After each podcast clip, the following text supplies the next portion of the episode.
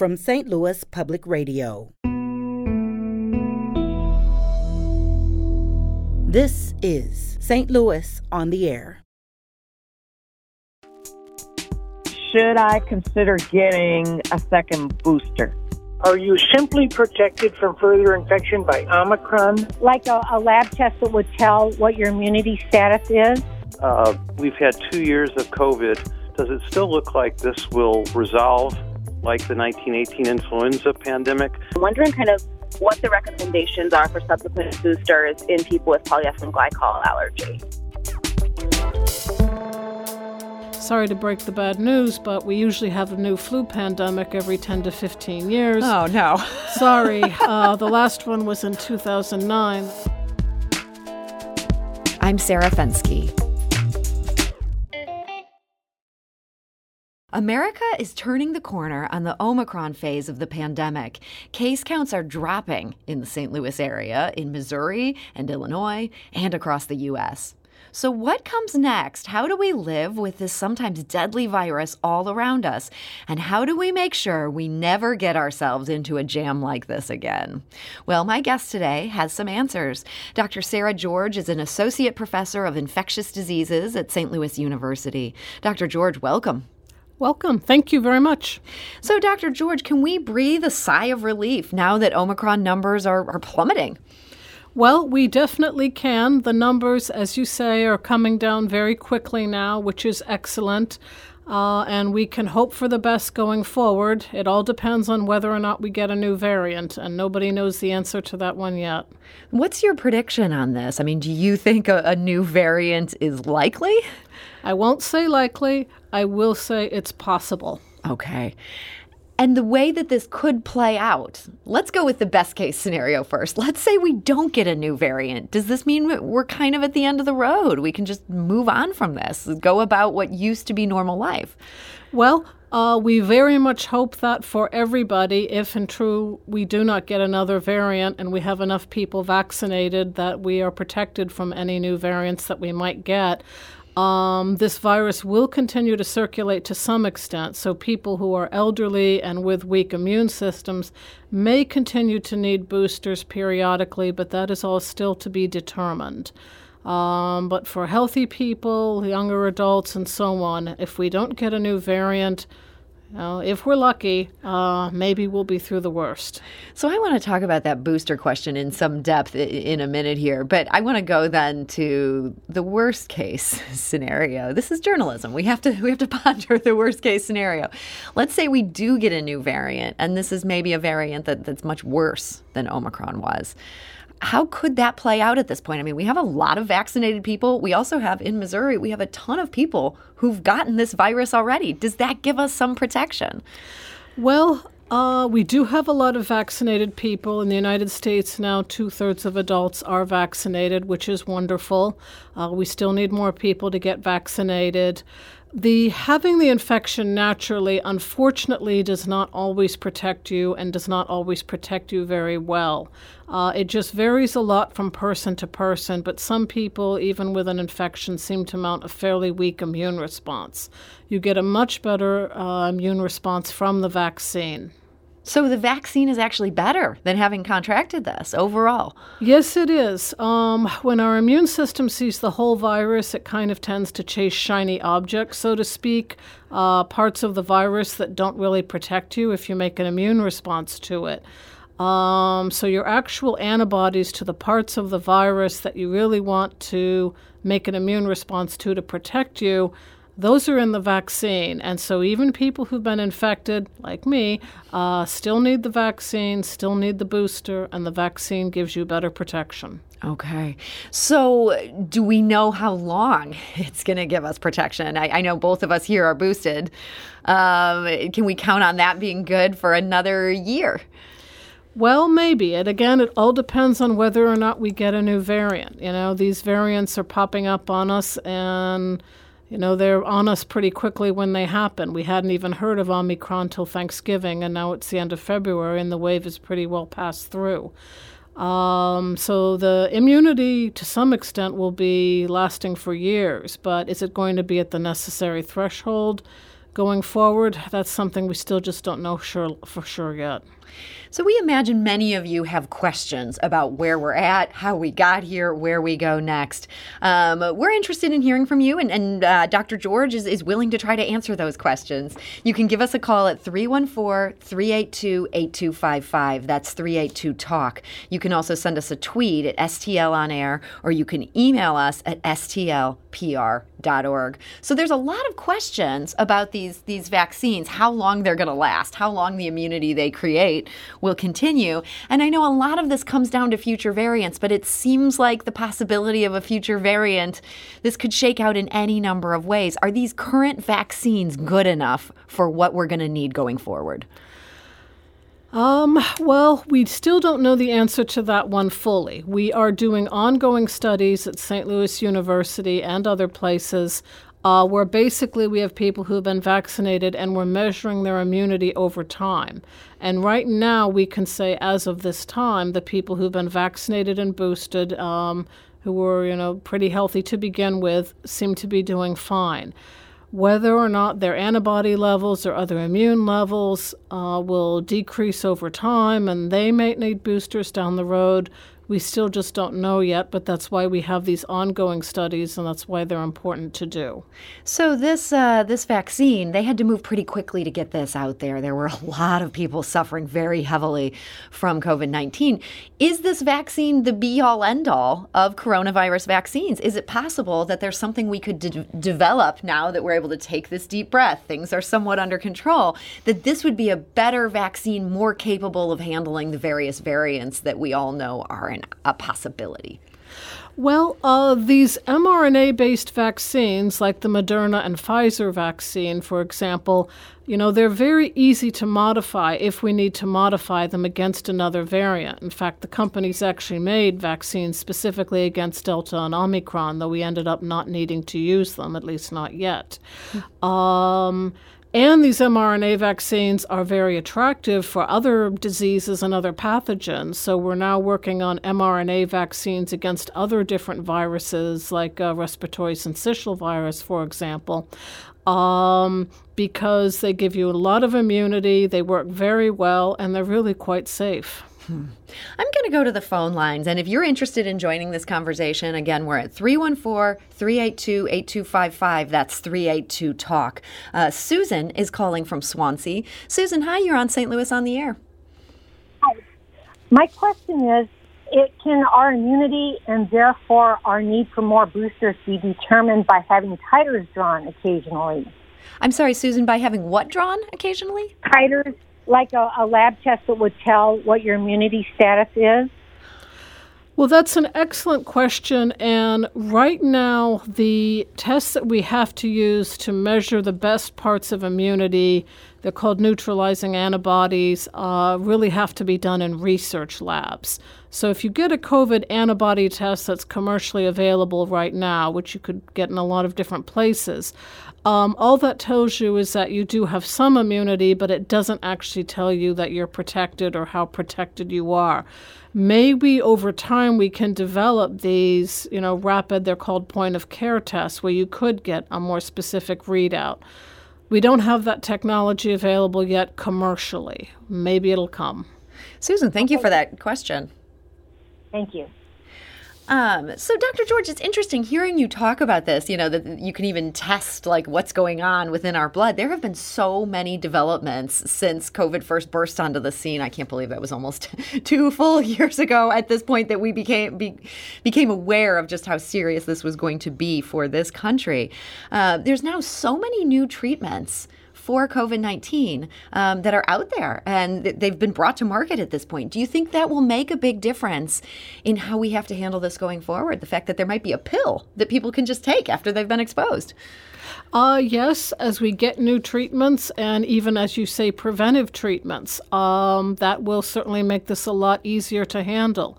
Um, as you know, we now have some antiviral pills out there. They're still in somewhat limited supply, um, but as we build up the supply, you know, that you can give those particularly to people who are high risk, who get exposed uh, or test positive, and hopefully prevent them from ever actually getting ill or certainly staying out of a hospital. And do we have a better sense overall than, I don't know, say a year ago, of how this virus even works? There were all these odd symptoms, you know, people who lost their uh, smell and taste or COVID toes, things like this. Can we even explain what this virus is doing, even if we have kind of figured out how to treat it? Well, we're learning more and more. Um, unfortunately, it's not all good news. Uh, as you probably saw, there was an item in the news today about increased cardiovascular disease uh, in people who have had COVID. Um, and we think this virus is actually attacking, well, we know it is attacking our blood vessels to some extent. So we're seeing things like uh, blood clots and people getting heart disease and irregular heart rate. Um So we're learning more and more as we go along, but it's it's been uh, full of surprises that we were not expecting from a coronavirus. Yeah, I mean, do you think this, this coronavirus is more surprising than we would expect a coronavirus to be? Uh, very definitely. We were not expecting all these other, what we would call off-target, so to speak, effects two years ago. We thought, okay, respiratory virus can give you some bad pneumonia um, and sometimes some gastrointestinal symptoms, but all the other things that we've been seeing with blood clots, strokes, cardiovascular disease, kidney issues, we weren't not expecting those. I'm going to go back to the phone lines. Deborah is calling from Kirkwood. Deborah, hi, you're on Saint Louis on the Air. Hi, I'm calling uh, because I'm in my sixties, and I've had the two Pfizer vaccines plus the Pfizer booster, but there's been a lot of talk about a second booster. Uh, should I consider getting a second booster? Deborah, thank, thank you. you for that question. Excellent question. Um, the answer is, unless you have significant immune compromise, you are not recommended to get a second booster yet. Now, it is recommended for people who are organ transplants, have active cancer, uh, significant immune compromise, um, H I V disease, et cetera. But unless you're in those categories, you are not recommended to get a second booster yet. Now, that may change um, in the next few months. We may recommend that people age over sixty or age over seventy or something like that who are otherwise healthy might need a second booster. But right now, we just do not know yet. Stay tuned. Rita also called in from Saint Louis. She shared that she's received varying guidance as to whether people who received the J and J shot should receive a booster. Is there a preferred type of booster that those who got that J and J shot should pursue? And I'm assuming they should be getting that booster. If they got that J and J vaccine, there's no question about that. Yes, if you got the J and J vaccine, which is the original one-shot vaccine, you are definitely recommended to get a booster. Uh, you can get anything for a booster. You could get the Pfizer, the Moderna, or the J and J. Uh, the data are that you might get a slightly stronger response and better immunity if you got either the Pfizer or the Moderna, as opposed to a second J and J. Uh, there's probably a slight difference there, but anything will be fine. We're talking today to Doctor Sarah George. She's an associate professor of infectious diseases at Saint Louis University, and as she has just demonstrated so ably, capable of answering all kinds of questions about this coronavirus. We're going to take a quick break. This is Saint Louis on the Air on Saint Louis Public Radio.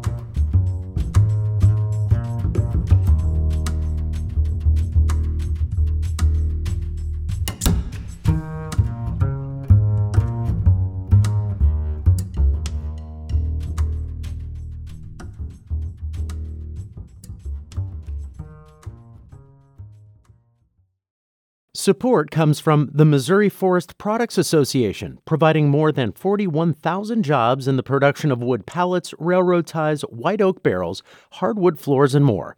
Details at choose wood dot com.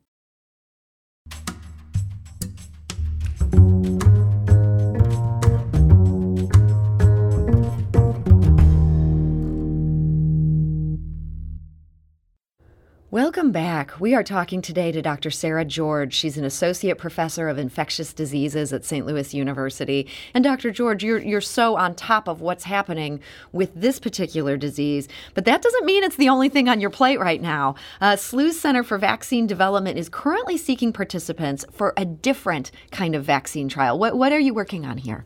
Well, we're working on a lot of things, but one of them is a virus called chikungunya, which most people haven't heard of, and that's fine. Um, we do not yet have this virus in Saint Louis. Hopefully we'll never get it here, but it is a very nasty mosquito-transmitted disease in the tropics. And it's uh, all over in the Caribbean and the tropical countries. So uh, we, there is no treatment and no vaccine for it. So we want to develop a vaccine against it. And we are doing a clinical trial in um, people ages twelve to sixty, uh, looking for any volunteers who might be interested in this trial. Uh, because we do need a vaccine against this particular virus and, frankly, many other diseases out there. So we learned a lot about how these vaccine trials worked during the whole coronavirus thing. How is it that you'll be able to test this out in Saint Louis when this is not a virus that is circulating in the Saint Louis area? Well, remember, this vaccine, if we do finally get one, is something you'd want to be giving to people who are traveling from Saint Louis to the tropics and for our military forces, many of whom have to deploy into tropical regions because that's where a lot of the world's hotspots are. Um, so uh, the way we test it, of course, is we give the vaccine or maybe a placebo. Um, and then we ask people and follow them up, see if they're having any symptoms other than, you know, what you normally would get with a shot. Um, and same as we did with the coronavirus vaccine trials, we take their blood and test it for antibodies. And with that, we see whether or not, okay, are they making antibodies? Do they look like they're, you know, good titers, right kind of antibodies, et cetera? So this is less of that real-world laboratory that we had during the coronavirus and more of how these things probably typically go. Yes, exactly. So you are looking for participants for that. If people are interested in being a part of that, we have those details at S T L on air dot show. This is a way you could support uh, the scientific efforts going on at S L U Center for Vaccine Development. You guys work on a whole whole lot of diseases there. How do you choose which one that sort of comes up as, as something that you're going to focus on? Well, whenever you have a pandemic emergency, as we did, uh, that obviously becomes priority number one. Um, but there's a lot of things that we need to work on. Chikungunya is one. We're also doing a vaccine trial on yellow fever, which is another tropical mosquito-borne disease. Um, we're also working on uh, respiratory syncytial virus right now, or R S V, which causes very nasty diseases in children, um, but also older adults. So we're looking at a vaccine against that. Um, there's a lot of uh, vaccines out there that we still need. We even need a better flu vaccine. Hmm. And sorry to break the bad news, but we usually have a new flu pandemic every ten to fifteen years. Oh, no. Sorry. uh, the last one was in two thousand nine. That means we're due for a new one probably any time in the next five to ten years. So oh, that you are a bearer of good news today, Doctor George. That just stopped me in my tracks. Uh, let's go back to the phone lines. Corinne is calling from Maplewood. Uh, Corinne, hi. You're on Saint Louis on the Air. Hi. I was calling. I had two questions. One is I have a child who's too young to be vaccinated, and I'm wondering how careful we still need to be with those kids. Um, and then my other question is that I had an anaphylactic reaction to the first vaccine um, with a polyethylene glycol allergy, and I'm wondering kind of what the recommendations are for subsequent boosters in people with polyethylene glycol allergy. Uh, Corinne, thank you for those questions. Well, those are very good one. Um, so in terms of children who are too young to be vaccinated, fortunately, as the case numbers are declining very quickly now, they're at much lower risk. Um, and again, healthy children, well, you know, they're not there. We certainly have seen children be hospitalized and even sadly die with this disease, uh, are gen- in general doing much better with adults. So, you know, as um, we, the numbers come down, there really probably isn't too much you can do for your child other than Um, you know, wear maybe the child, if they're able to and willing, wear a mask if they're in a very crowded situation for a long period of time. But again, as the numbers go down, hopefully we can get back to something like normal. Mm. Uh, polyethylene glycol uh, reaction is definitely something that would be a contraindication to the uh, existing vaccines. Uh, certainly at least the mRNA vaccines. I'd have to double check on the Janssen vaccine. Um, I would suggest checking with your doctor if there's something else. If you unfortunately get exposed, you know, there are monoclonal antibodies you can treatments you can take preventively, or if, uh, hope it wouldn't happen, you got ill. Um, but because the mRNA vaccines, which are the Pfizer and Moderna at least, use polyethylene glycol, if you had a severe reaction to that, that would be a contraindication. That's something you, you don't want to ignore that. It's not worth it. Yeah. Okay. Well, Corinne, thank you for those questions. I'm sure many people wondering, particularly about the young children. Hopefully not many people having those allergies. Um, let's go back to the phone lines. Harry is calling from Washington. Harry, hi. You're on Saint Louis on the Air. Hey, thank you. I have a question about uh, antibody protection. Now, for those who have survived uh, either Omicron or Delta uh, infections, uh, what does an antibody protection mean? Uh, or are you simply protected from further infection by Omicron or per, from further infection by Delta if those are the antibodies, or, or what goes on? I'm confused about that. Sure.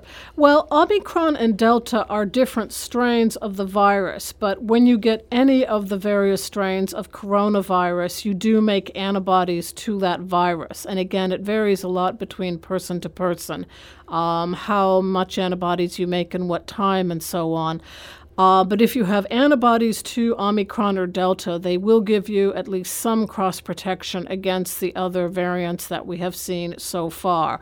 Um, so I hope that answered your question. Again, people who have been infected should also be vaccinated because the vaccine gives you more antibodies and gives you more of the right type of antibodies. Harry, thank you for that question. Let's go back to the phone lines. Tom is calling from Afton. Tom, hi. You're on Saint Louis on the Air. Yes, thank you. Uh, doctor, now that uh, uh, we've had two years of COVID, does it still look like this will resolve like the nineteen eighteen influenza pandemic? I know there were a lot of comparisons early on.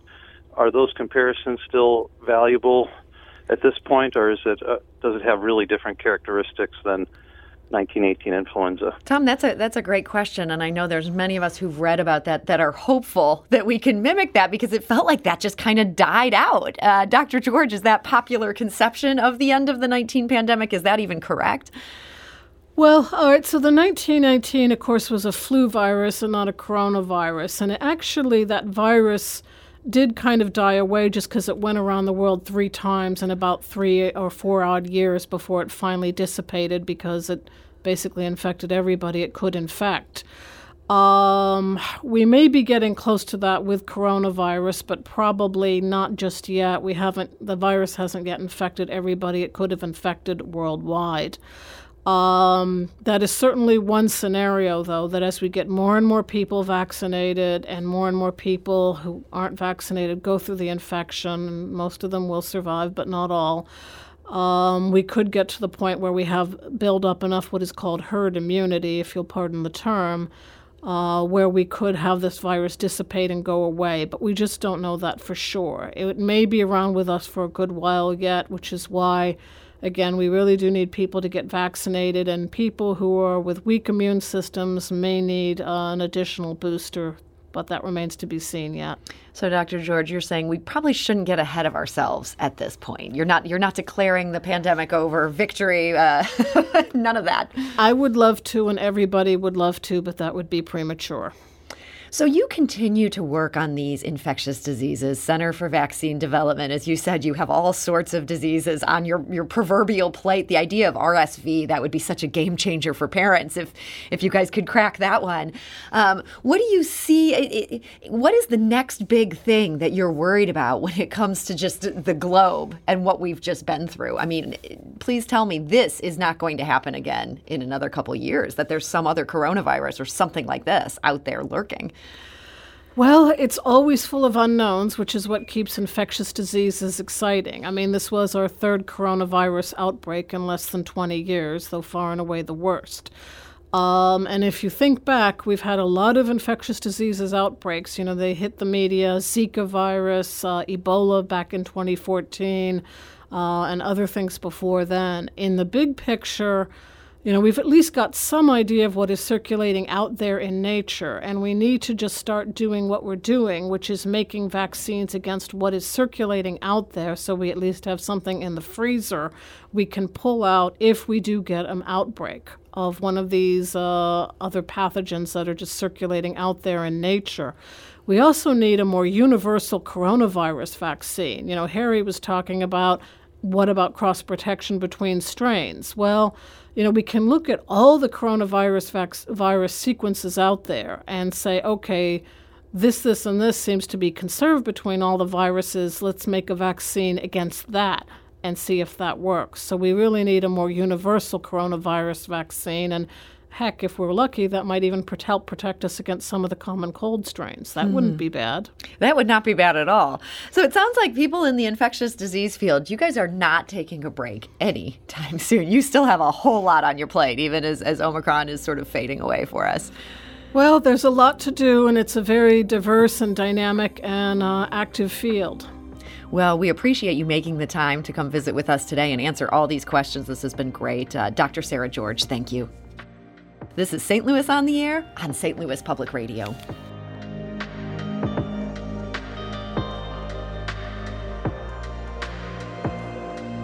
This episode was produced by Emily Woodbury with audio engineering and podcast design by Aaron Dorr. Our executive producer is Alex Hoyer.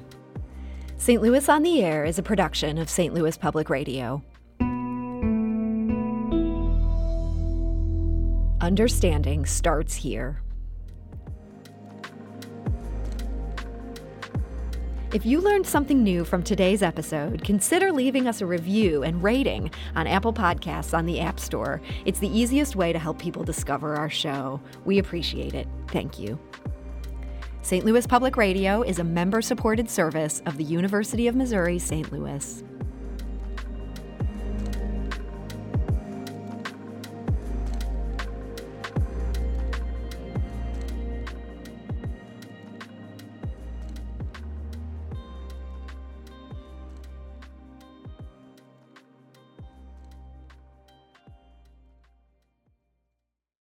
Support comes from Missouri Forest Products Association, committed to sustainable and sound conservation of the state's forests, which support more than forty-one thousand Missouri jobs, resulting in a ten billion dollars industry. choose wood dot com